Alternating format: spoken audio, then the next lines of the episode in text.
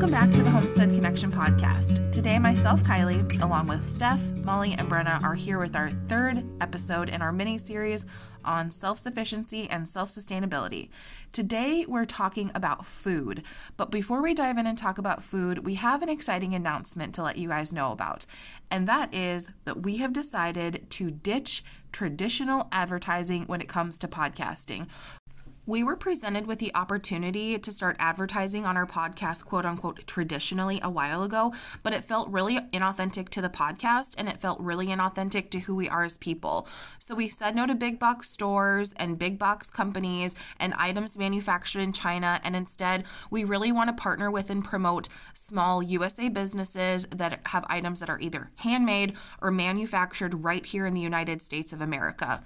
Our listeners love shopping small, supporting local, and voting with their dollar. So let's get your business on our podcast and connect your business to our listeners. If you want to learn more, head on over to our website, w w w dot the homestead connection dot com.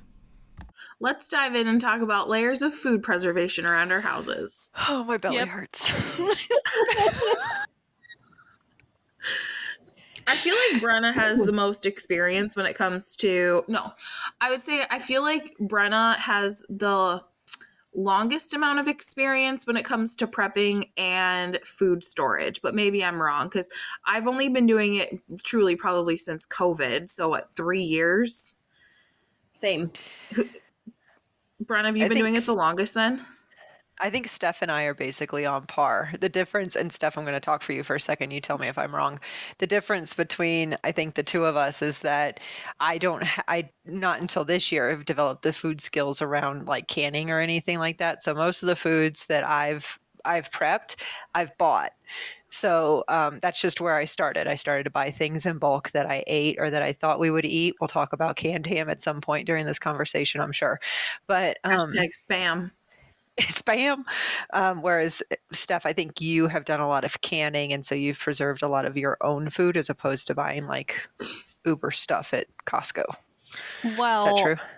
Kinda. Like I have, I have a pretty good mix of my own canned stuff and then store-bought stuff, whether that's bulk items or even just canned meats and vegetables and fruits from the store only when they're on sale. Right. Yeah. Right. I mean, and I don't think that there's anything wrong with like buying stuff from the store and putting it away in bulk. And I feel like in a lot of ways that ends up being the easiest and most practical and mm-hmm. um, sometimes the most cost effective, but certainly the best way to use your time. I know all of us can and put large amounts of food away canning and everything like that, but it's so easy to go to the grocery store and like stock up on something that's on sale and throw it in Mylar bags or just have it sitting on your shelf in the pantry or whatever. So I feel like that's how a lot of people start. It's just like, you know, there's nothing wrong with like, oh, you have canned spam or whatever, Brenna. No, no. And I mean, I'm not like ashamed of it or anything. I just think that there's different pl- ways to start and you start where you are. Um, so yeah, I've been, I mean, the way I started prepping food is way back. I mean, maybe eleven years ago, we started just throwing big bags of beans into our farmhouse. And then what was funny is like you'd go to cook them because they'd start to get kind of old. So you'd be like, okay, well, I'm going to make some red beans and rice or something. And they took forever to rehydrate because they had been sitting out for so long. I didn't know what a Mylar bag was. You know, this is almost pre-internet I'm talking about at this point. So it was, um, you know, bless you. Looked like that hurt. I was gonna try to get the I was trying to look to where the mute button was, but then I just couldn't keep my eyes open and then I almost peed my pants. oh. um so yeah so Sorry, I what I what I do is I, I, I shop Costco, I shop regular grocery stores, and then I do Azure Standard for bulk stuff. And I basically look for things that are cost effective at that point in time, things on sale. And I just buy whatever is on sale that I think we'll eat. You know what I mean?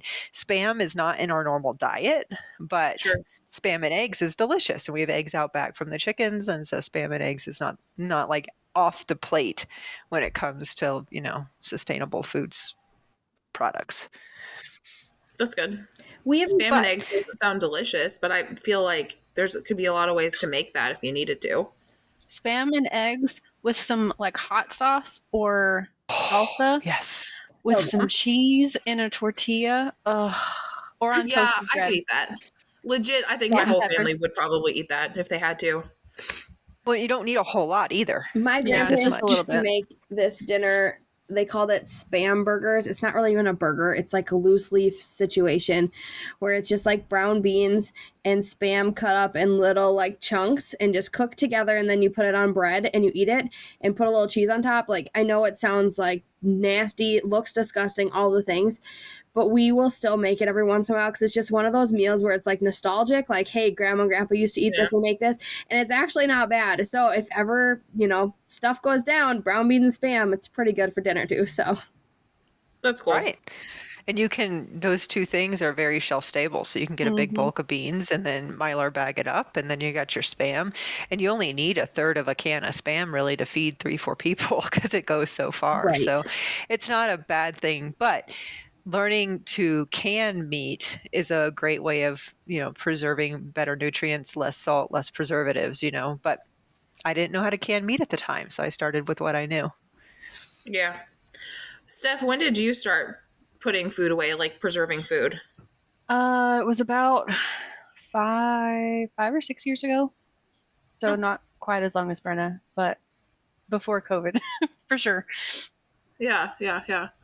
I kind of started out the same way, just, you know, starting out with canned foods from the store, um, bulk items, especially rice, dried beans, all that kind of stuff.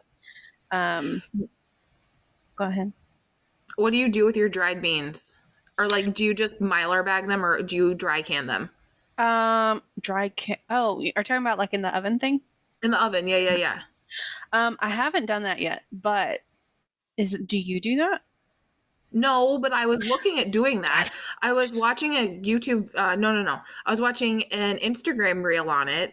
I've mm-hmm. seen a couple of them pop up. You know, I feel like a lot of people start talking about canning and food preservation, or like, I feel like a lot of people start talking about food preservation and prepping right now. I feel like at least that's the shift, like the reels on my Instagram have gone lately. And so I've seen a couple of people dry canning and just saying how like, yeah, this is kind of a controversial way of prepping food, but it actually is really safe. So I didn't know if you had firsthand experience. No, not with that. 'Cause I've seen people do it with beans, and I want to say they've done it with rice and flour too. Yeah, I don't yep. know. Beans, rice, wow. flour, um, like lentils, peas, mm-hmm. all that stuff. Yeah, no, I haven't done that. Um, just for the most part, just Mylar bagging. Um, I haven't canned beans yet. I plan on doing that this weekend, but like actually, let me know how that goes. Canning them. Yeah, because what I bought recently. Mm, and I can't remember where I bought it from, if it was Costco or if it was Azure, but I've like twenty-five pounds of the fifteen bean soup, because I love fifteen mm. bean soup, and you throw that in with a ham hock and collards or whatever green you want, and it's, to me, it's delicious. I will eat that all the time. I literally um, just made that for dinner two nights ago. Yeah, I, it, this is well, like it was tw- nine bean. I didn't know that fifteen beans was even an option. I found the fifteen. We'll have to compare what those other, you know, six beans are. um, and then garbanzo beans. So I do a lot of garbanzo beans because you can make hummus out of garbanzo beans. You can make a lot of Indian cuisine with, out of garbanzo beans. They're good in salad. They're good in, you know, just about anything. And it's a great way to get protein that's not meat-based.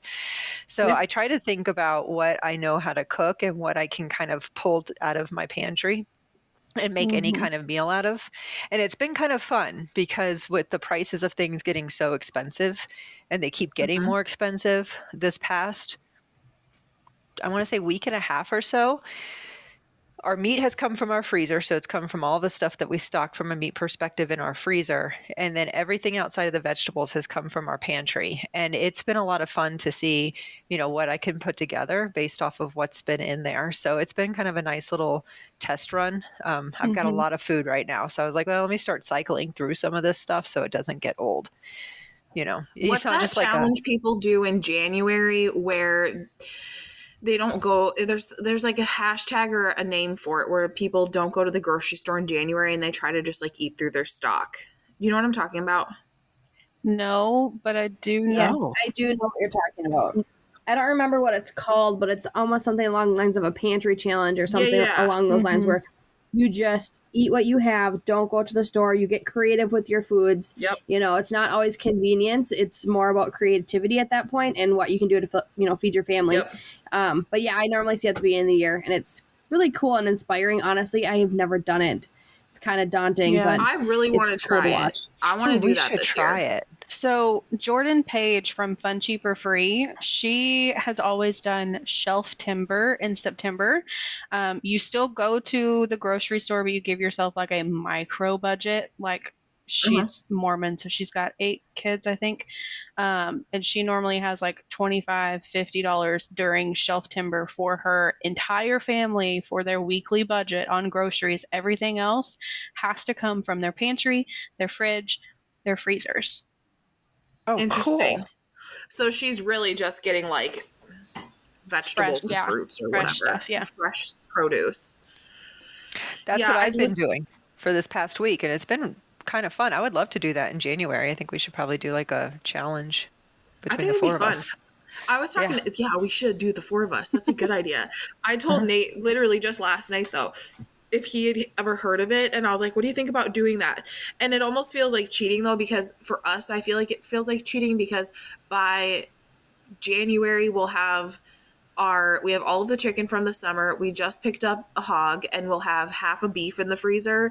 And then I have so many frozen vegetables and canned things. I'm like, it feels like cheating because I think it's going to be so easy. And he's like, it's not going to be nearly as easy as you think it's going to be. No, because you're going to get burnt right. out. Your brain's not going to want to think up meals. And yeah. yeah. I mean, if you think about like Little House on the Prairie, and when they, at least like Little House in the Woods, in the first book, they talk about prepping for winter. It's it's actually perfect from a, a January perspective. It's the coldest, one of the coldest months of the of the season, um, and it's yeah. when people would generally be eating out of their stores. So I think it's mm-hmm. an, uh, a neat little and applicable challenge for the time of the year that it is. And it's yeah. it's also important to remember that the food that you that you stock in that way is not forever. You know, the beans are, when you put them in Mylar bags, they go for twenty-five years, but you know, like your chicken stock, if you, if you buy store-bought chicken stock, that kind of stuff, it does have an expiration date. And while it can go past that expiration date, I don't like to. So I try to rotate that kind of stuff out.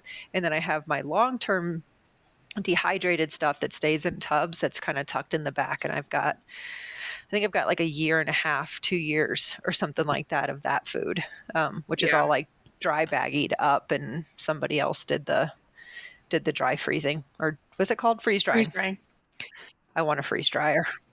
I think that's my biggest hesitation when it comes to food storage is I'm intimidated by expiration dates. Like yeah. I don't like when something goes like days past, like that gives me like almost anxiety. Like I was drilled, like it was drilled in my head, like when in doubt, throw it out. Like that's what I learned in school. That's what my parents taught me. And to kind of go past an expiration date or to like bag up flour in a Mylar bag, put the oxygen absorber in there, and it's shelf, shelf stable for how many years? Like how? Like it, to me, like I just, I can't, I'm so ingrained in my brain that that's not okay, that it's hard for me to like flip that switch. Yeah. And so it's super intimidating. So like what, you know, one, how do you know and where do you find like the correct information on how long those things can be stored? And two, how do you change your mindset to let it, let you be okay with doing that? You know, do you kind of get what I'm saying?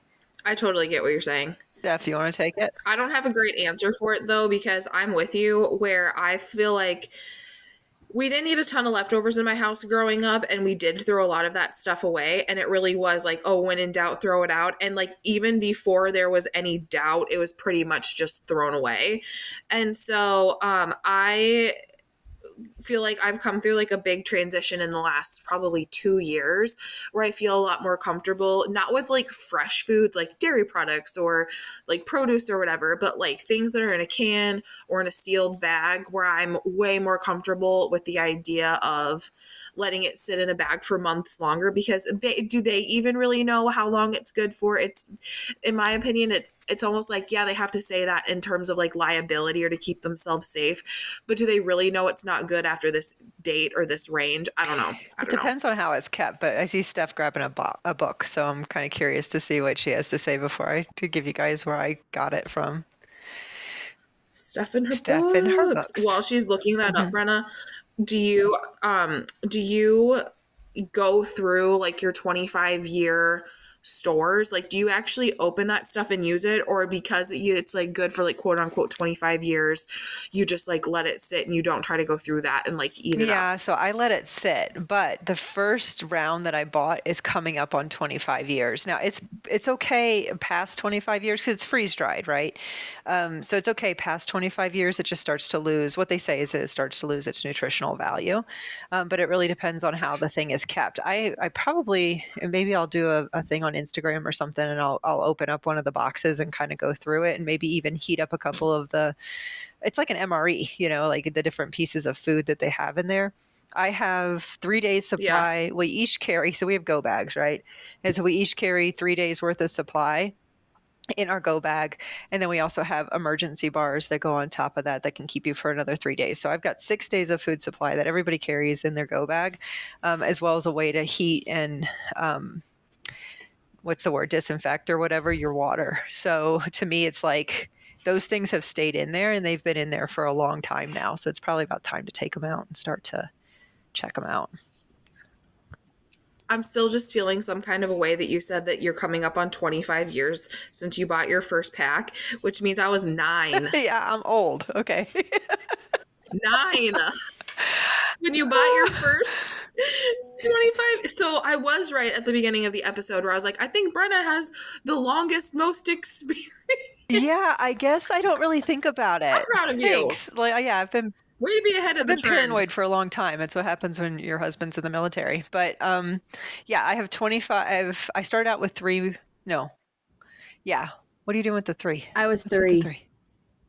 You were three. Shut up, y'all. Okay. I was eight. Molly's just making us all feel old. I'm sorry. All right, you guys. I'm such an old soul. I, uh, but yeah, so I bought, I started out with three months and then I just kept on adding from there. And then I also keep a seed bank as well. And that seed bank goes in my long-term storage as well. And then those seed banks can last for like twenty-five to thirty-five years or something like that. And so the, the thought is, is that I have enough freeze-dried food to keep us going, and then I can start to plant the garden, and then and all of those are like heirloom seeds, so you can continuously save your seeds. So layers layers of preparation. That's it's cool. I find it fun. Like, I would not suggest you do it unless it, you find some sort of enjoyment out of it. Steph, what'd you find? Did you find anything on the? Um, no, the book I was looking in didn't have like a shelf stable like breakdown. Um, but I do know that, um, I know for sure with Wallaby Goods, when they, when you get your Mylar bags, they send you like a list of how many years everything is supposedly good for, as long as you put in the right amount of oxygen absorbers and all of that. I don't know about other companies because that's the yeah. only one that I bought from. Um, but to the point of like, how do you change that mindset? When you buy a bag of flour from the store, it's in essentially a paper bag, right? Oxygen can get in that. Yeah. It's only good for like what, a year? I don't know how long the expiration dates are on them. Um, but if you... Some some stuff I feel like is good even for up to like two years Maybe. or more. Because, for example, I have... mixes, like muffin mixes in the cupboard that I bought almost two years ago that don't expire until February of twenty twenty-four. So they'll be a solid two years old, you know, since gotcha. I purchased them. And they're just mm-hmm. in those plastic bags. Well, I mean, that's better than the paper bag that the flour is just in sitting on the shelf in the store. But when you... yeah. I guess, decant that into a Mylar bag and you change that over to a Mylar bag, you're putting it into something that oxygen already can't get into. You're sealing that up with an oxygen oxygen absorber. So any oxygen that did get in there while you were putting it in there it's sucking that out. So it is not getting the oxygen. It's not, that's what's going to make it go bad. It's not getting light because it's in, what's the right word? Opaque, mm-hmm. an opaque, opaque. Um, container. Yeah. Opaque. Mm-hmm. So the two main things that cause things to spoil, you, it's not going to get there. Well, and then also knowing like what yeah. bad things can happen. So flour, if you eat old flour, mm-hmm. it's not going to hurt you. The thing about flour, and this is going to gross everybody out, is that there's weevil eggs in there. And as the flour ages, the weevil eggs hatch. And so then you get weevils, which are like little itty bitty beetles in your flour. They will not make you sick. Don't ask me how I know this, but they will not make you sick. And the extra flour will not make Brenna. you sick. It is extra pro- protein. And that's what I'm saying. I will not name names, but I know it's somebody. It's a whole different type of enrichment. That has made a cake out of it and just said that it was vanilla bean. So I did not do that, but I know somebody that did. But it is no. extra protein. They're not going to hurt you. You that's know, but that, so that's yuck. That's how flour goes bad. So I throw my flour in the freezer, and then that kills all of the eggs, you know, and you're not going to be able to find them. So don't go digging through your flour because you're not going to find the eggs. They're teeny tiny and the same color as the flour. So um, the other thing that I am just recently coming into that I'm probably way more excited about than I should is um, trying to find things that have multiple uses. So I've been griping to whomever will mm-hmm. listen to me about brown sugar. I hate brown sugar. I hate that it bricks up. I hate having to store it. I feel like it's not as good a quality, all of those things. Same thing with powdered sugar. I don't like powdered sugar. So prejudiced. Oh my God, we got to take it there. Powdered sugar too, which is like stark white. All right, y'all. Um, but you can take regular flour or regular flour, sugar. regular sugar, and you can mix molasses in it and make your brown sugar, and then it stays nice and mobile, and it's a better mm-hmm. quality because you made it out of your sugar. So I've been tickled pink about that because I, I've just fought with that brick of, of brown sugar for so long. And then powdered sugar, I guess, is cornstarch and sugar. And so you just grind it up until it's a powder. Mm-hmm. So I'm going to do that this weekend and see if I can make powdered I, sugar because I will be in hog heaven. I think you can just it. do it with just cane sugar. I don't think you have to have the, the cornstarch so in there. Cornstarch probably just keeps it from sticking. I think the cornstarch is anti-caking. Mm. The cornstarch, like the small amount of cornstarch in it, I think is the anti-caking agent because once you get it so fine, it clumps together so much easier mm-hmm. as powdered sugar. Yeah. And it's like a cup of, uh, yep, I that's what the way sure. it was explained to me. So it's a cup of sugar to, and then like a tablespoon, I think, of um, cornstarch. So it's like a minute amount, and then you throw that all in the blender and grind it up until it's the powder consistency that you want. So, but the, what that means is that you can buy sugar, whatever kind of sugar you like, and then stick that in Mylar bags and keep it. And I buy sugar bulk. So now I don't have to worry about storing all the other mm-hmm. kinds of sugar, which makes me way too happy. And then molasses stores for a long yeah. while too. Mm-hmm. Molasses is a great thing to keep on hand. Well, and mm-hmm. this is one of those things that's so far removed from like our generation. We're only like one or two generations removed from molasses being like a household staple because there's so many benefits to actually having quality molasses within your home. So, you know, we pay for the convenience of brown sugar. Most people don't even know that it's super easy to make brown sugar at home. But then when you make it at home, not only can you pick your, you know, raw sugar that you're using, you know, raw unbleached sugar, and then you put in like, you know, your really good high quality blackstrap molasses or whatever. And then you're actually cooking with something or using something in your dishes that has just a little bit of value to it. You know, I don't know. We're just so far removed from how things actually came about or how things were really made. It's mind blowing oh to me gosh. the more I yeah. learn. I mean, like I'm, I'm, I'm kidding around a little bit, but I've bought like six pounds of, of brown sugar because I bake and I like brown sugar and I like it more in my coffee. And it turns into this bloody brick. It's like a, mm-hmm. uh, you know, and then you've got this massive five pound brick of sugar, and I'm chipping away at it. And my, you know, yeah. So yeah, I was literally dancing. It's because you're not storing it right, Brenna. I it's know, not the sugar's fault. Yeah, I know. and I've put it in the microwave and I've done all of the different things, and I just, I make it myself now. And you're right, I can put good molasses in there and my good sugar, and then you only have to pre- you only have to stock what two things: molasses, which you can use for many different things, and then sugar. Yep. And there's a lot of stuff like that. I think I think we've forgotten with the convenience of the grocery store how many things we can make at home with just a few ingredients, you know? For sure. I know we've talked about like different types of food storage and preservation in our houses, but I think we should talk a little bit about how there can be different layers to storing foods within our houses. You know, I think it can feel very overwhelming t- to people who don't have a lot of experience when it comes to like having food stores in their house, or wanting to have extra food on hand, or even putting food away for like twenty-five years.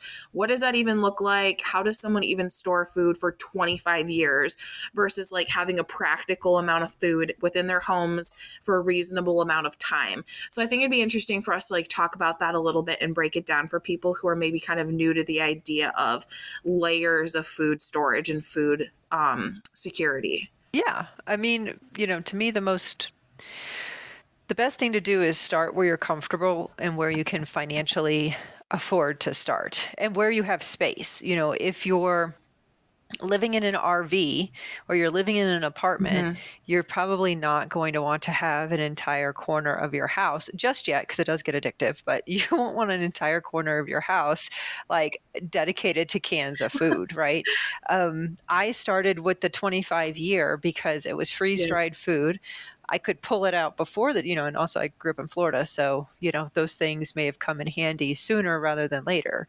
So all I would need is clean water and then I and a heat source, and I could cook the food no matter where I was. So I started with those because, one, the company was running a a, a promotion, and so I got it for a pretty good deal.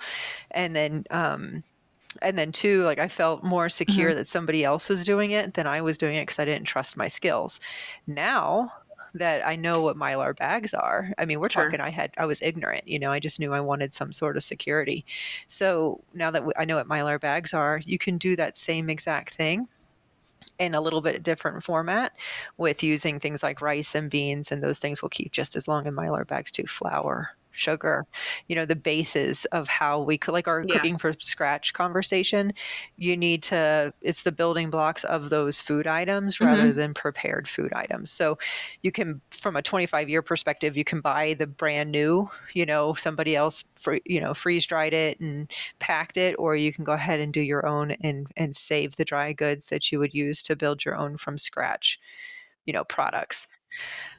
Um, no, I think that's, I think that's interesting. I don't have any twenty-five year food storage at all in our house. So nothing freeze dried whatsoever. The type of food preservation that I have is very much like stuff in my kitchen, stuff in my pantry, and then things in Mylar bags that I know are going to be shelf stable for what, ten years, twenty-five years. So, I mean, I guess technically I have stuff that's you shelf do. stable for twenty-five years or whatever. Uh-huh. But when I started putting food away intentionally kind of during COVID, it was from the perspective of like, okay, what if my family has to quarantine? And this was when things were very chaotic and um, kind of scary. And I was work, I work in healthcare. So I was working like COVID I C U all during COVID. And so the concept of like my family having to quarantine was like very real because of the job that I had. So I started putting food away and looking at what are the ten meals that my family eats the most commonly, that we like the most, that I can put away to have on hand for, you know, an extended amount of time, two weeks of time. Plus there was the toilet paper shortage and the paper towel shortage, and like everybody was buying like canned goods like crazy. And so I didn't really get caught up in the panic of it, in the sense that I was like, oh, this end of the world type situation, because Nate and I have never really been that way. But it was very much just like, if I needed to feed my family for an extended period of time because I had to quarantine and then my husband had to quarantine and then God forbid the girls had to quarantine, we could like stay in our home and not need food for a month. So that's what I did. And also in that season, Nate and I were really transitioning to like, yeah, wanting to be more self-sufficient um, even before COVID. And then that was like, you know, I've said before, COVID was the catalyst to us like homesteading and being more self-sufficient and stuff like that. But um, then I just continued to build on that, and then like, you know, what my garden became more purposeful, because I knew then I could actually can that food to put on a shelf, and it would be good quality food that I grew myself that would be good on the shelf for two years, three years, however long we feel like our canned foods are good for. So I feel like that was, for me, a really practical way to start putting food away in layers, where it's like I had the stuff that was in my kitchen and my cupboards that I reached for every single day, but then knowing that in the pantry I had a reasonable amount of food that would my family would actually eat, that really did provide a sense of like security when we were first starting out. Yeah, I mean, the ideal situation is to be able to grow and can your own food, because then you are self-sufficient. But if you are, you know, twenty year old Brenna and you're trying to figure out how to be more self-sufficient, you know, on your own, um, and you don't have that kind of knowledge, I went mm-hmm. to see what, what kind of companies were doing it, or what did I know that we ate that I could trust. So it's, I think it just depends on what your skill set is sure. and where you are in your in your journey just as a as a human, because it's not even prepping and it's not even homesteading. It's just, to me, it's being responsible, because the government's not necessarily going to be there to help you. Your neighbors aren't necessarily going to be there to help you. So how do you make sure that you can help yourself and, and provide for your family? For me, that was freeze freeze dried items. For you, that was, you know, mm-hmm. buying what was, you know, maybe one or two extra things, putting it in your pantry, and then, you know, honing your skills. I just think it depends on where you are, you know, in your development. And it is interesting you say um, like how it comes in layers, because, you know, there's, oh, that initial layer of things I could get from the store that my family would eat for a short amount of time. And then the layer was, okay, how can I expand my garden to can these foods or freeze these foods? And now I'm at a place where I'm looking at our foods, like I'm literally looking at our food storage um, over here and saying like, how can I expand this again? Like, what's the next deepest layer to like provide just that titch more bit of security if we needed it? And so for us, that actually does mean like, you know, maybe not twenty-five, but like, yeah, freeze dried foods or things that I know are going to be shelf stable for ten years, fifteen years, twenty-five years, et cetera. So it's like you said, it really comes in layers, and it's a growth process as we learn more. And like Molly said, like, how do you get comfortable with it? Like as you become more comfortable with it and like stuff like that.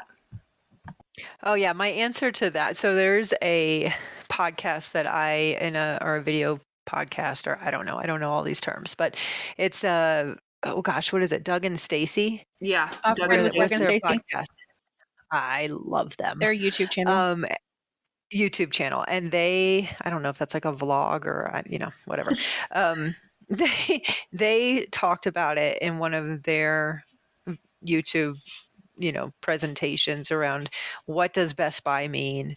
What does sell by mean? What does, you know, don't mm-hmm. touch it after this date mean?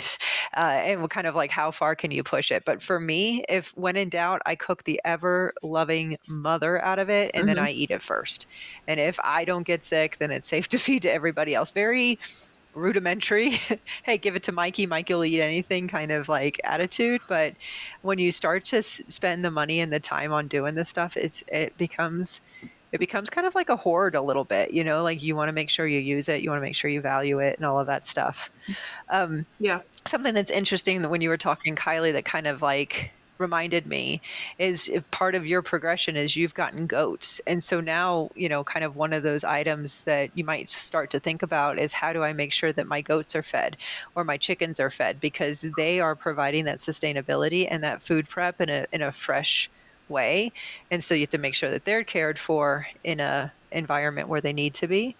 Um, Tell that to my husband. And I don't know that you freeze dry hay necessarily. No, but like, not, I love my husband t- just so, so much, and not to throw him under the bus at all. And he, I would say this he, if he was sitting right here next to me, because I've said it to him before. When we bought hay for the winter, he thinks we should only buy hay now through January because we can get more hay come January because we know the guy.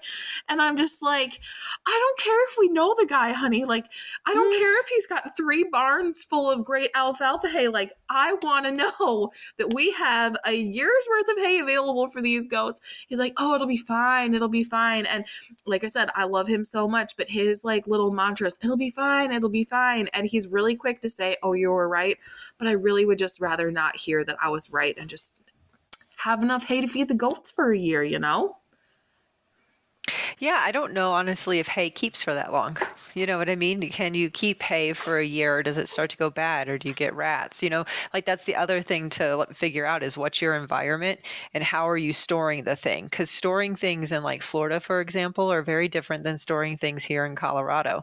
We're very dry. I don't have to worry about nearly as much here mm-hmm. from a mold perspective as I did in Florida. But here, you have to worry about rats, you know what I mean? So it's Ooh. making sure that everything is sealed. Uh, yeah, uh-huh. Not going to scare everybody with that experience, but you have to make sure that your food is sealed and that you have a good rat from a cat perspective, and that, you know, you're, you're not feeding the varmin because vermin, varmin, whatever, mm-hmm. varmints, because they, uh, they get hungry during the winter. Whereas in Florida, the food is so plentiful, they never come in the house. Mm-hmm, mm-hmm, mm-hmm. So where do you live? How do you live? What's your, you know, situation like from a storage perspective? All comes into play with food storage.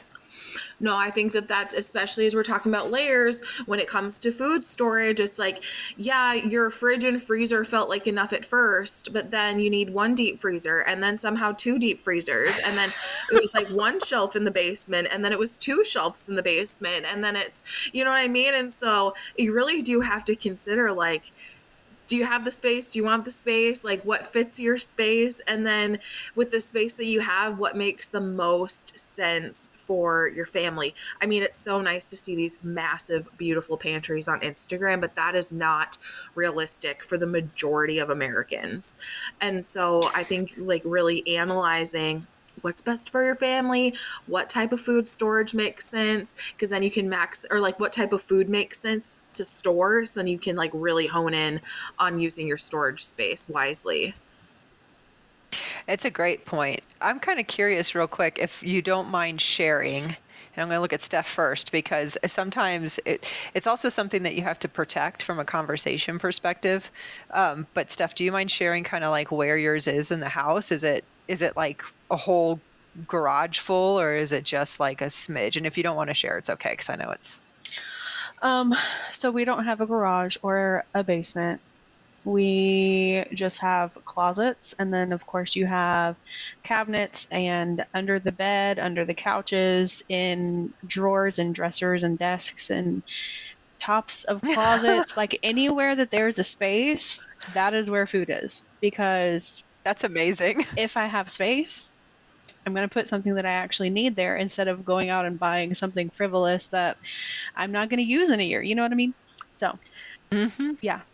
Everywhere. Under the bed is interesting. And my husband just built us a bed frame. My husband is like a very tall person. For people who like don't know me in real life or don't follow me on Instagram, my husband is a very tall person. So he built a new bed frame for us. And at first I was giving him crap for how tall it was, because I legitimately have to like heave myself up into bed. But we can fit Rubbermaid totes under our bed now. So... Oh, it's like more storage opportunities. See, that's brilliant. Mine's all in the basement right now. Um, I've got a room that's dedicated. It's like a, oh, I don't know. I'm terrible at space. It's like five by ten. Five by eight, something like that. And it's just, okay. it's just wire shelves. Like, I know what you're talking about from an Instagram perspective, and you see all these beautiful shelves and everything. And to me, that can yeah. sometimes be defeating, because mine doesn't look anything like that, but it's functional and it works and it's safe and there's airflow and there's all the things that I need for the food to stay good. Um, but mm-hmm. it doesn't look that pretty. So you start where you can, you know? I have a very um, naive question, because I literally ha- bought Mylar bags. Um, they're still in the bag that they came in. I have not used them yet. I have, I do not have anything besides anything I have canned, like stored. Like I have bags of beans, but I've never put them in something. So like I need to do it. But like my question is, so I have these Mylar bags, and I'm going to put my stuff in there. I'm going to use my straightener to, you know, crimp the top or whatever you want to call it, so it's heat, you know, it's closed. What's the difference So I have two questions, I guess. What's the difference between that and like sealed, doing yeah. that in a Ziploc bag? Because I assume, or not a Ziploc bag, uh, like a vacuum sealed bag. Because I assume you could buy oxygen absorbers on Amazon and do it that way. I understand that it's not the opaque bag, so it might not last as long. But if somebody didn't have, you know, the resources to go buy all the Mylar bags to do this, could you, in theory, use a Um, like a vacuum seal bag and then like store it in like a t- dark tote so you don't have that light? I would say so. That's a good question. Huh. I don't see why you couldn't. Yeah. The only thing that I would, so my experience with vacuum seals is that sometimes they lose their vacuuminess. You know what I mean? So, you know, as long as they did yeah. not lose their seal, and you know, you kept them in a dark space and you even put like an oxygen absorber in there with them, I think it would be fine too. Mm-hmm. Okay. It's just, I mean, not everybody has access or has the funds to go buy Mylar bags, but if they have the option at home to do it this way, like maybe that would work. So that was one question. My second question is, so we have the bags, they're sealed, they're ready to go. You know, you have people that put them on the shelves, you have people that put them in Rubbermaid totes. Um, As far as like a natural disasters perspective, like if say we had flooding or we had, you know, uh, earthquake and like it's all this stuff, like how do I protect my storage so that way we are good to go? Like I know I'm not gonna have an earthquake here in Minnesota, but like, or like someone down in Florida, if you know they have another hurricane come through and it like their basement is flooded with water, like how do you know that your stuff is good? Like, just because it's sealed on the top, like you're not worried about it, or, you know, if that makes sense. Yeah. I mean, there's no basements in Florida unless you go up to way north. But if I've actually thought about this and like, I kind of was laughing at myself because I'd be like lashing all of my stuff together to make a raft and be sitting on my food like a big water bug, you know, trying to like save my food. You don't understand, like between that, like that, that is my treasure. You know, it is like the security that I've gotten from a food perspective, a water perspective, all of my things that I've saved up. Um, but as long as the bag is sealed, you're good. The bag mm-hmm. just has to be sealed, you know? So if your flour is wa- wet, don't cook with it. Right. Yeah. Like even yeah. for me, I'm not even considering necessarily from like a natural disaster perspective on this, although a lot of people would and should. Mine is mice. So we have mice that will come in in the fall and winter, not like a lot, but some here and there. And so anything that I have that I don't have in Mylar bags, that's just like in a cardboard box with like the little thin plastic lining, that stuff I have in a Rubbermaid tote because then it's safe from water. And it's safer from mice. And then anything that I have like on the ground, like touching the floor, I have in a tote. The stuff on my shelf just sits on a shelf basically though. Um, but the things on my shelves are canned in like actual like mason jars that I've canned or are canned goods that I purchased. But I feel like anything that's not in glass or Mylar bags is pretty much exclusively in a Rubbermaid tote to like keep it dry in case we have like any moisture in the basement and then to keep it like safe from mice in our in our house. I even put my Mylar bag stuff in a tote because of mice. And then of mm-hmm. course we have tornadoes, so you have the potential of that and then flooding with rain and stuff. But um anything that is not in like a glass container or unfortunately plastic containers, um, like an airtight, hard surface, maybe hard container, uh, goes into a Rubbermaid tote separately, if that makes sense. No, that makes total sense. And then, you know, just talking about like how Brenna, like this is like her prized possession and like she would be making a raft of this stuff. Like, okay, heaven forbid any one of us ever has a house fire or they're in a wildfire or something like that. Or, you know, a natural disaster does happen. Like, and we lose all of this stuff that you have prepped and prepared. Like, is there such a thing as like, um, like you can get insurance on this type of thing in your house? Like I know people get insurance on like their, you know, firearms, their wedding rings, like different policies on different things. Like, is that su- like a thing? Like, because like you put how much time and money into this, like it's of value. Is that something that's insurable? It's uh, anything that's in your house is insured by your house insurance. Mm-hmm. So So but yes. like you can get so, extra I mean, probably... policies for certain things, right? Like, so like, I just didn't know if that was something.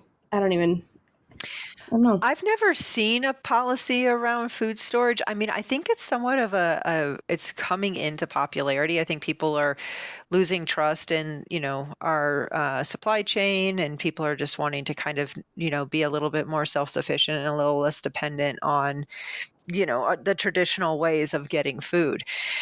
Uh, but I don't know of anybody that's like, you know, like farmer's insurance that's for like food prep. It would probably just fall underneath whatever kind of house insurance right. you have. And I mean, you could put it, I guess, you know, some people, not me, but I've heard of some people actually storing it off location yes. and storing mm-hmm. it in like a storage unit or something like that, so that they have food both in their home, but then they also have it further away. I mean, people get a little crazy. Like they will bury food, you know, they will rent storage units and they'll have it kind of like squirreled away in different places. Um, to me, if there's a house fire or something like that, it's just going to be getting my kids, my husband, my pets, you know, like getting everybody out and safe. Right.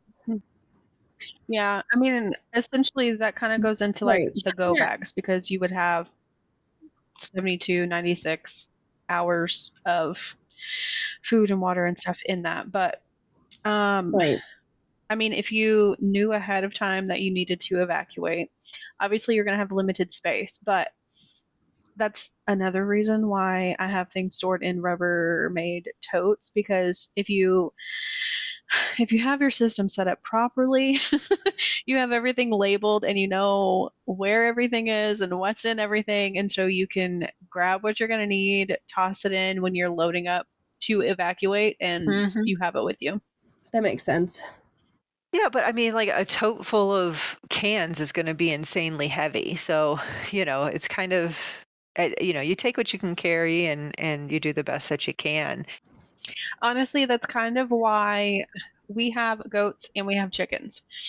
So not having to store a lot of feed. Granted, I live in Texas. We don't technically get winter until January through February. And then it warms up and we have green grass, and so the chickens and the goats can go graze and feed themselves, and we don't have to. Um, so really we're only technically feeding our animals three months out of the year, because the rest of the time they're grazing and free ranging. So that helps, but I know not everybody has that luxury. So um, food storage for your livestock mm-hmm. is another topic. Which, Brenna, I don't know if you were going into that, but no, but like it is, it's it is something to consider. Like Brenna said earlier, it's like when we talk about the different layers that we want to have and the things we want to focus on, or maybe, you know, we're feeling very comfortable with, you know, this area or that area of different layers of food security or preservation around our homes, looking to consider what we need to keep on hand for these animals that we have for, you know, to sustain our families is really, really important, because like where I live, they're not, they're not grazing or free ranging from basically November through the beginning of April, end of March, you know? So that's, that's five months that we need to make sure that I'm intentionally mm-hmm. supplementing with grain. I'm intentionally supplementing with quality hay. And yeah, I mean, they're eating dried leaves and acorns and they love that, but that's only gonna last for so long. Yeah. Yeah. But there's still a benefit to having those animals. And, you know, no, if you're in an yeah. apartment, you probably wouldn't be able to do chickens, or uh, definitely not goats. Or if you're in a subdivision, I do say kind you of could push. Do quail. You, that, I was going to bring that up. Yeah, you can do quail, and their eggs are adorable and delicious, and they're very quiet. Um, yeah, and they're meat birds. And they're meat birds, yeah. So they're they're a full spectrum thing. You can do ducks. I love runner ducks. They lay an egg a day. Um, they don't need water to eat or to mate. So, you know, I just think that if you're able to add even like three chickens, you know, you will be able to have three eggs a day.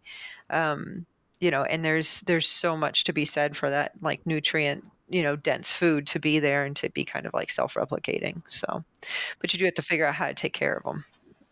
Right. And they're so. they're not cheap. It's not cheap to get started on those things. So being able to yeah. take care of them for as long as possible and being intentional about how we take care of them is important. Yeah.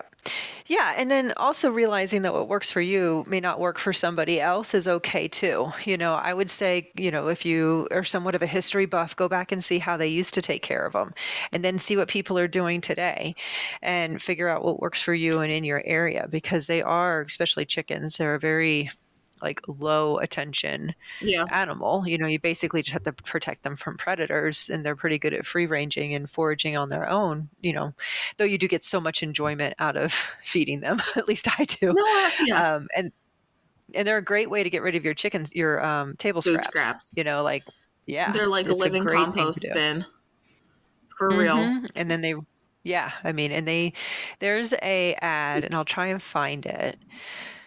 But there's an ad from World War Two, back when they were doing the victory gardens, and they were saying you have to keep, you know, you should keep chickens too. And if you feed them your table scraps, four chickens will keep you in eggs for a family of four, you know, yep. as long as you need it. It's a little bit of a stretch, but I get what they were saying, or maybe it was six chickens. It was something to that extent. Right, right, right. Um, but, but really very low attention yeah. needed for those animals. I- Wasn't there some country, some town, somewhere recently that was doing that, where they were trying to give chickens away, or like incentivize having chickens for that reason? I'm pretty sure it wasn't in the U S, but no, it was somewhere. Never would, never ever would it be the U S No. Um, but no, no. I, I don't know if it was. I feel like I was. It was like that Instagram audio reel that was like oh so popular that in yes. Germany that they were doing that, but I feel like that wasn't recent. I could be wrong okay. though. But I yes. That's what it was from. It was from that reel on Instagram. It's just ingrained in my brain. It was super popular. Well, it's kind of interesting too. I mean, not to get too far off topic, but why is our why our is our culture to like so dependent on other people to supply food? Like, why does our government or does our social structure push us so hard to be dependent on somebody else for food? Chickens are not dirty. Well, first of all, they're not loud. Um, you know, they're fair. As long as you give them enough space and you, you do some, you know, minute amount of care, they're a very healthy animal just on their own. Yeah. Um, So it kind of, I don't know, it's just kind of interesting to sit and think about, because to your point, I mean, in, there's a lot of European countries that have banned things like our chicken. They won't even buy chicken from us because of some of the right. ways that we treat our, our you mm-hmm. know, our meat and stuff.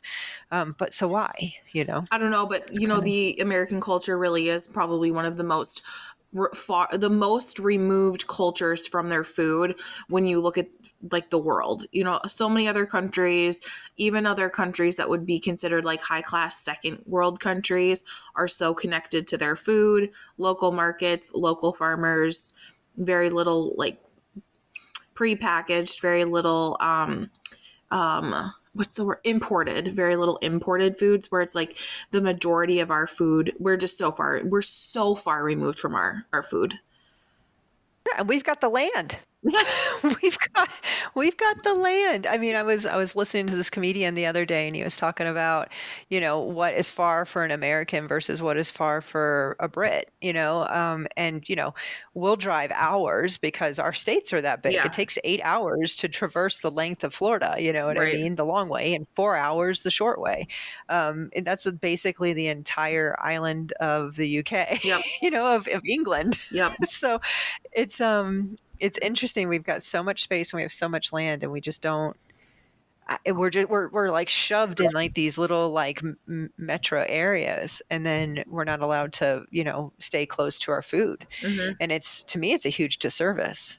So I am seeing a change. I do feel like I'm seeing a shift. Do you feel like you're seeing a shift, or do you feel like you're seeing a shift because it's what we're saturated with in our like personal lives and on our social media accounts?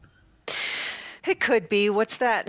What's that social sociological thing where if you're looking for a car all of the time, all of a sudden the car that you're looking for, you see everywhere. Yeah, yeah. It could be. Um, but you know, I work in a very corporate environment, and I've been doing it now for a really long time. And just the other day, for the first time ever, somebody started talking to me about food prep at work, and I about fell out of my chair, because after all of these years, you know what I mean? I'm not going to say how many years, because I'm tired of you making fun of how old I am, but for all of these years, we've already established your age. For all of these years, we've been, you know, nobody ever wanted to talk to me about that stuff. They all looked at me like I was crazy. And so I do, I do think that may, maybe it's, it's a little bit more familiar to us because of what we have, you know, in, immersed ourselves in. But I also think other people are getting curious about it. I think it depends some too. And I, this might be a reach, but personally, I don't think it is. It really depends on people's worldview and their values, because someone who, I don't know, I don't want to get, I don't want to speak too much out of turn, but like people who have traditional values and are family focused and really want to like do a lot for their families might just might take a little bit more seriously wanting to keep things closer to home, and potentially like lead them down that path of like, oh, slowly becoming more self-sufficient, you mm-hmm. know, versus someone who kind of does look to the government for everything. They want to look to the government for answers or for financial stuff or for healthcare or for whatever, when they're looking to something else or someone else or a different system or a different structure to provide them support versus themselves. I feel like that is, you know, a huge, a huge point of difference, but then also could really drive what people would want to do, you know, with their lives to potentially be more self-sufficient or whatever. Yeah, no, I, I get what you're saying, you know, and also if you have a family to provide for and a family to protect, you're going to look for ways that you can do that rather than trust somebody else maybe. Whereas folks that are single, you know what I mean, or dinks, right? Like two what, dual income, no children kind of people, they're not going to be as worried about it because they don't have responsibilities that go beyond their nose. And I, you know, yeah. I don't mean that in like a disparaging way. It again comes down to what, you know, what do you need? Why do you need it? And how does it fit your lifestyle? Um, And that, that might be that you don't need, you know, six chickens in your backyard, or you have no interest in taking care of those kinds of animals. But I guarantee you, you go through your first hurricane, you're going to wish you had some stuff saved. I don't care if you're two people, four people, or, you know, you know, a family of fourteen, you're going, you're going to want that kind of, um, you're going to want that kind, that layer of security that other people don't necessarily have. Brenna, one of the things you said earlier when we were talking is like, you know, someone who lives in an apartment might not have like chickens or might have more limited space when it comes to how they can actually store food in their homes. And I think that's a really good point to just kind of touch on for a second, is that when we talk about food security, it doesn't necessarily have to mean food that's on our shelves in our homes. I feel like there's a huge element of community sufficiency that is like really valuable to consider, and like knowing who is around us, you know, is it, you know, farmers markets or local farmers, or is it someone else who really like values buying in bulk, or, you know, whatever, when it comes to like having that food security and not necessarily having like the space. Yeah. I mean, you know, one of, I, actually I would look, stop, storing food is a temporary thing. You will run out of it eventually. So mm-hmm. it's really just a Band-Aid to get you to the next level, which is either leveraging your own resources, your own animals, or other people's. And to me, community sufficiency, or knowing what's around you and leveraging the farmers markets or the farmers or your next door neighbor or whatever, is, um, is a way to support other businesses within your community. So you're you're getting back to that like village mentality of, you know, you support the people that you're closest to geographically, um, and then everybody wins, you know. And yeah. in a really crazy situation, you know, there may not be, it might not be monetary compensation, it might be bartering, which is a whole nother topic that we're going to get into in another segment. Um, And then we get to talk about cigarettes and alcohol.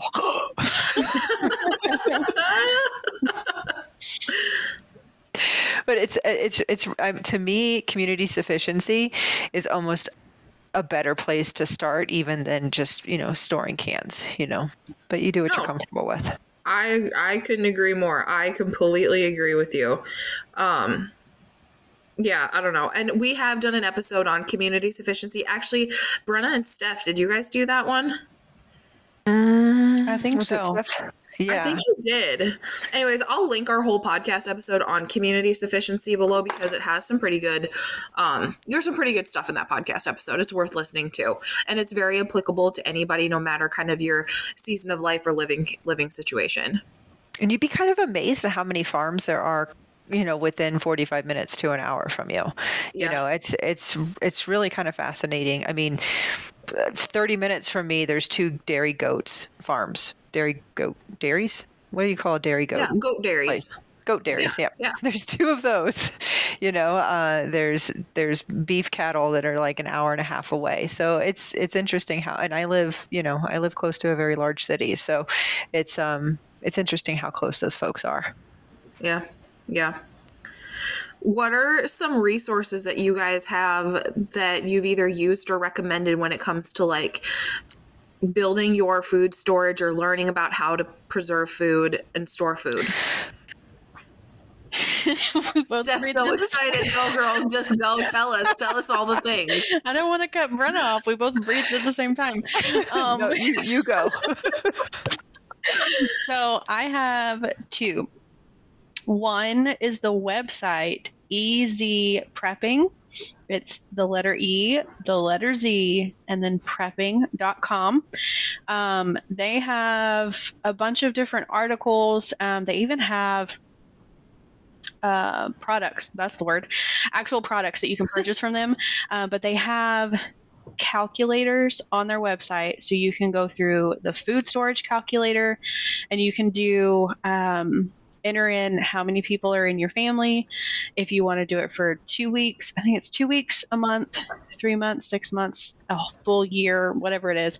Um, there's also a water storage one. There's how many calories do you need to survive calculator, um, and prepping budget calculator are the four different calculator tools that they have.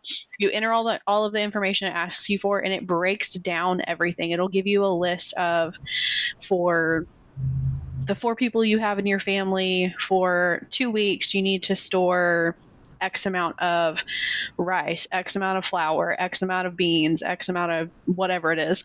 Uh, but it will kind of lay all of that out for you. Obviously, you can adjust this to what your family is actually going to eat. That's the most important thing. Don't sure. store it if you're not going to eat it because then you're just wasting resources, money, time, yeah. space. For other things that you mm-hmm. would actually use. Um, so yeah, there's that website. The next thing is, I am not Mormon, but the L D S Preparedness Manual. And no hate on people who are. No, that's not what at I all, was going to but... pull up with the book. It's so good. Yep. So you can purchase the printed book, or I got, um, I just printed mine offline for, well, it cost me the ink to print it, but I got it for free and then printed it, put it in a binder. Um, so you could either purchase the printed book, um, or go to their website. Ooh, sorry. I almost dropped it, and get it from there. Um, I want to say... It is from L D S A V, as in Victor, O W dot com. Um, I think that's it. Yep, that's it. Website. And there'll be a link down in the description. And to also, you guys, like the E Z Prepping site, some of the calculators that Steph just mentioned, and the L D S Preparedness Manual, is that what it's called? Mm-hmm. The L D S Preparedness Guide. Um, they're over on the Homestead Connection website under our resource page. Mm-hmm. We talk about it sometimes, but not as often as honestly we should, because there's a ton of stuff over there. We have like more than a hundred links to free resources over on the homestead connection dot com under the resource tab, and the things that Steph's talking about are linked over there as well, but I'll put them in the description of the podcast as well. The, the neat thing about the book is that it is free, you know, so if you, I mean, I chose to buy it and buy it bound, but it is, it is a free thing that the L D S, and I'm, I'm not Mormon either, but, um, it's interesting, you know, that they give it out for free. I think you have to put like your email in there and then they send it to you. Uh, they have everything. I mean, I'm flipping through it right now and they have this miscellaneous segment. And in there is even money and how much money should you have on hand per person and how what the priority is for purchasing it. So they actually prioritize things for you based off of what, what you know, what their values are. So, you, of course, you always shift based off of what you value or what you can even do at the time. They've got clothes. They had in here a communication segment, which we're going to get to at some point, um, you know, so it's it's really – it's really worth its money, in my opinion. Um, and this is the second rendition of it, but I think on that website they have both, both the first version and the second version in there. Um, so, you know, kind of going back to how I started and how I was somewhat commercial about it, and I, I bought from a site. Um, the site that I went to is called Four Patriots, uh, and you can buy food supplies, freeze-dried, already packaged, already in a tote. Like I said, I'll go on Instagram and, and take pictures of it and show you guys what it looks like. Um, not the cheapest, right? It's not the cheapest way of doing it, but it is the most convenient. And if you're not necessarily trusting your skills, which is where I was very much sitting at that time, I felt better knowing that somebody was doing it. And, you know, and I trusted that a little bit more than I trusted myself. Right, wrong, or indifferent, you know, you definitely want to build up those skills and that confidence yourself. But let's face it, we're not all always there. So Four Patriots is where I went. And then there was this other one called My Patriot Supply that I've also purchased from. Um, and it's just kind of fun to go through those sites and see. And they, they run specials and sales all the time. So those are the, and we're not sponsored or anything, but those are the two that I went to that were commercial.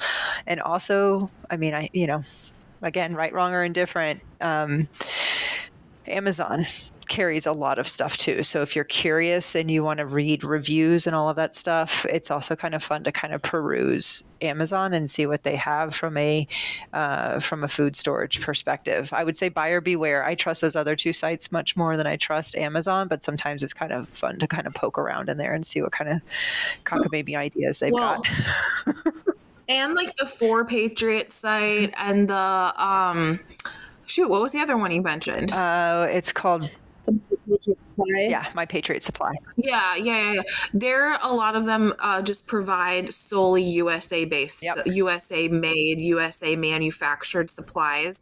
So with these sites, they're more than just food storage. They're also like security stuff or flashlights or water storage or like all of the communication. Like there's so many different categories on the sites that Brenna mentioned, and a lot of them are like U S A-sourced, manufactured-based products, which is nice considering like the alternative was like Amazon where it comes from China. So, mm-hmm. and then not to like, like to, I mean, we've talked a lot about Mylar bagging, but Mylar bagging is a huge part of long-term food storage or longer-term food storage. And I didn't start Mylar bagging until last winter. So I'm still relatively new when it comes to storing things in Mylar bags.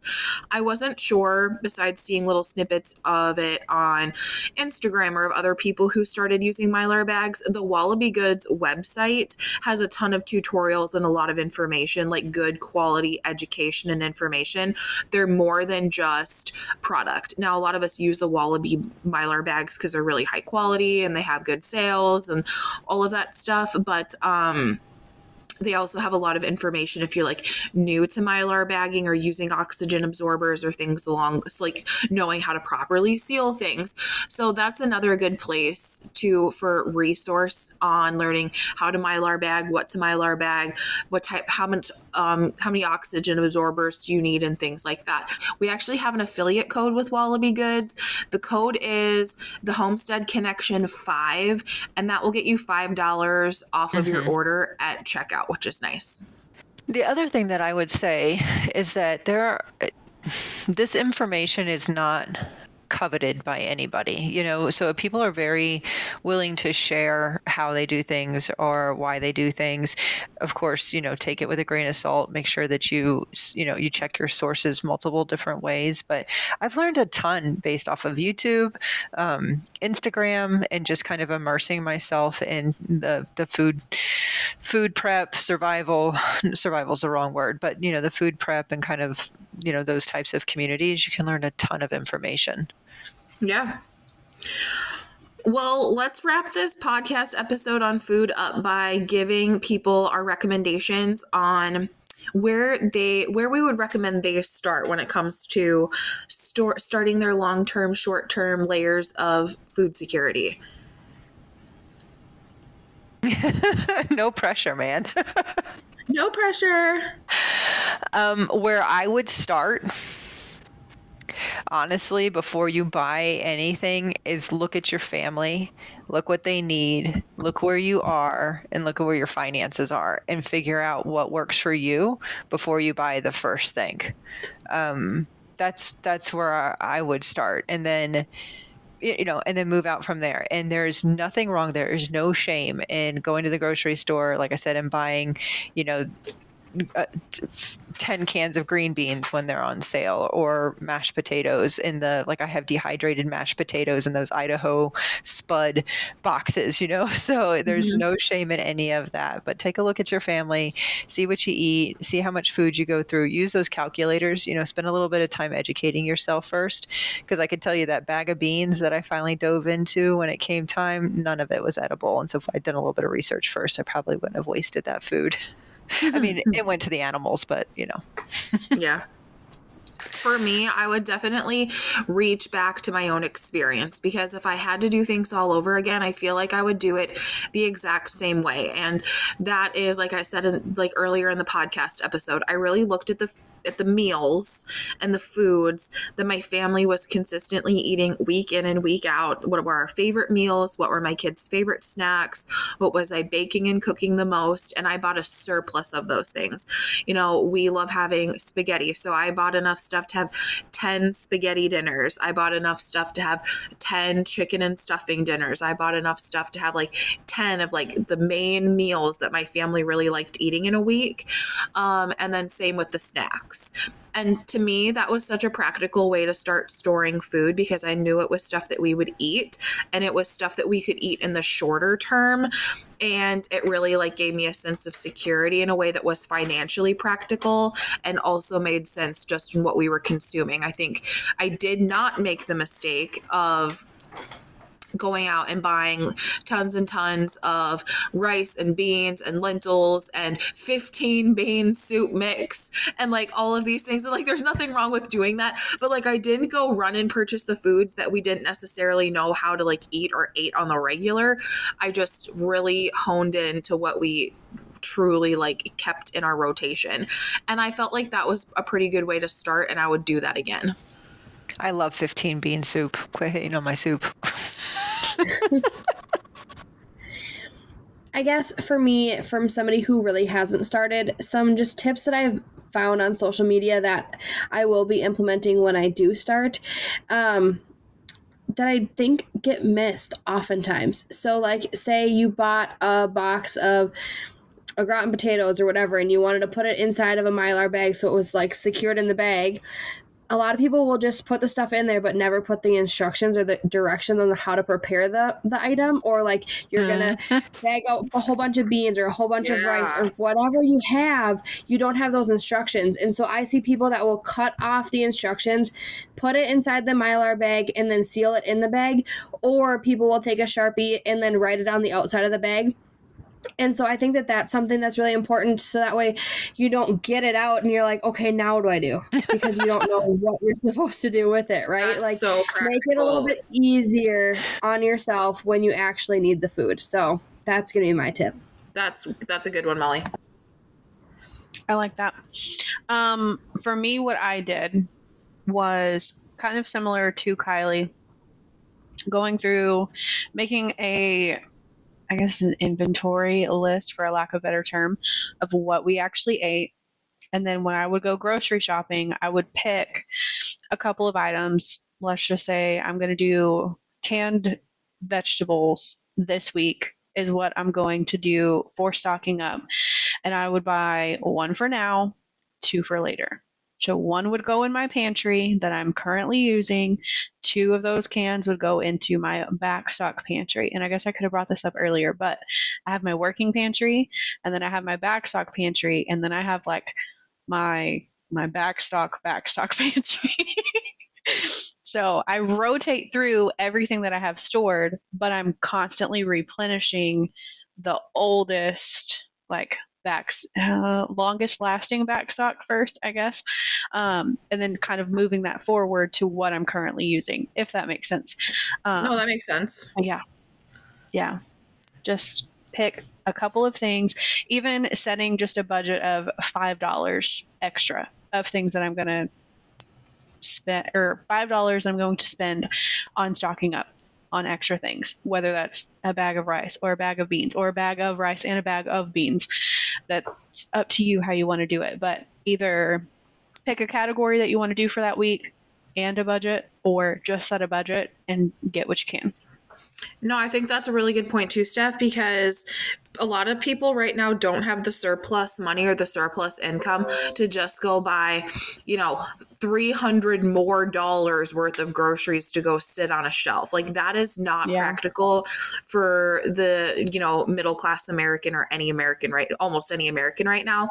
So if you're, like you're saying, ten bucks, grab a couple of extra things that you're already purchasing, already eating, setting them aside, really breaks it down in a way that you're not necessarily going to notice it on your weekly or monthly grocery mm-hmm. budget, but it'll still like build some storage and have practicality for you in the longer term.